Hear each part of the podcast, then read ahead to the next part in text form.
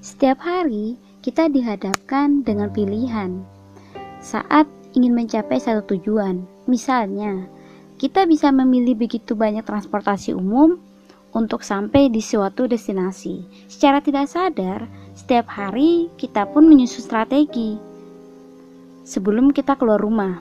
Misal, jalur mana yang ingin kita lewati, mana yang lebih efektif dan efisiensi, mana yang tercepat untuk sampai tujuan. Proses memilih satu pilihan dari yang lain memang terkadang tidak mudah untuk hal sekecil menentukan transportasi dan jalur mana yang kita pilih. Nah, pilihan tersebut dapat merusak mood kita seharian jika tidak berjalan sesuai rencana kita.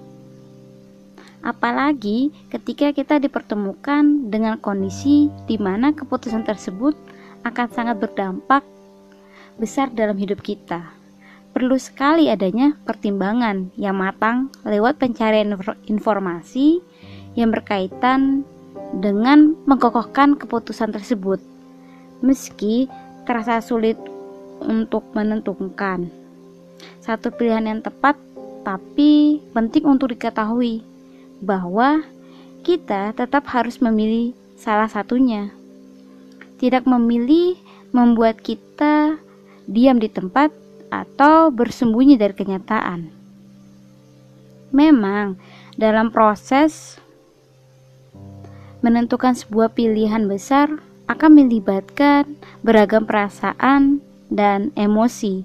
Belum lagi jika kita banyak berdiskusi dengan orang lain, semakin banyak pertimbangan yang akan dimiliki menjadi objektif sangatlah diperlukan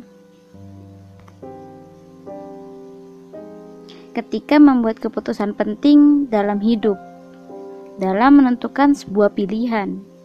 Juga harus dipastikan untuk tidak terbawa emosi dan lebih bijak dalam mengelola opini orang lain. Menentukan sebuah pilihan yang besar bagi sebagian orang memang seperti memaksa mereka melangkah keluar zona nyamannya normal jika pada awalnya kita akan merasa ragu dan takut. Namun, meskipun takut bukan berarti kita harus meninggalkan pilihan yang ada. Lalu, bagaimana caranya kita menentukan pilihan dalam hidup? Terlebih agar kita tidak menyesali di kemudian hari.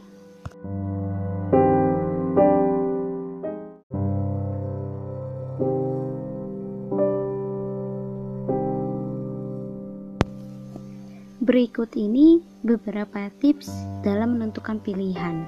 Yang pertama, tentukan prioritas dan tujuan. Sebelum benar-benar mengambil sebuah keputusan, kita harus menentukan prioritas dan tujuan dari pilihan tersebut. Hasil apa yang akan kita peroleh dari pilihan tersebut? Pilihan yang kita pilih itu pentingkah banyak apa kayak nomor satu, dua atau tiga.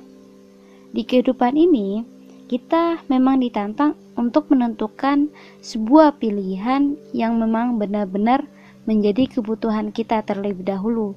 Jika itu penting, maka kita harus penuhi, baru kita bisa memilih yang lain. Yang kedua, evaluasi pro kontra atau plus minusnya. Hitung kemungkinan adanya konsekuensi dari keputusan yang kita ambil, baik positif maupun negatif. Bila perlu, kita buat list plus minus dari yang kita pilih tersebut. Ini salah satu membuat pertimbangan ketika kita memilih gitu. Yang ketiga, meminta pendapat orang lain. Tidak ada salahnya meminta pendapat orang lain atau orang terdekat atau konsultan untuk memberikan masukan. Cukup dua atau tiga orang yang benar-benar bisa kita percaya dan kita yakini dapat memberi masukan yang baik. Posisikan mereka hanya sebagai pemberi saran dan bukan wakil yang akan mengambil keputusan untuk kita. Jadi, Jika tidak cocok dengan yang kita inginkan, kita tidak perlu merasa bersalah, gitu.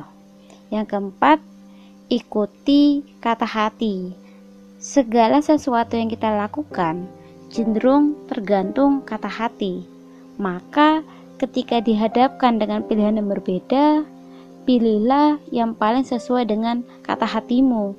Ketika pilihan sudah sesuai dengan kata hati, maka ketika kita menjalankannya akan menjadi terasa mudah, ikhlas, maksimal, dan bahagia.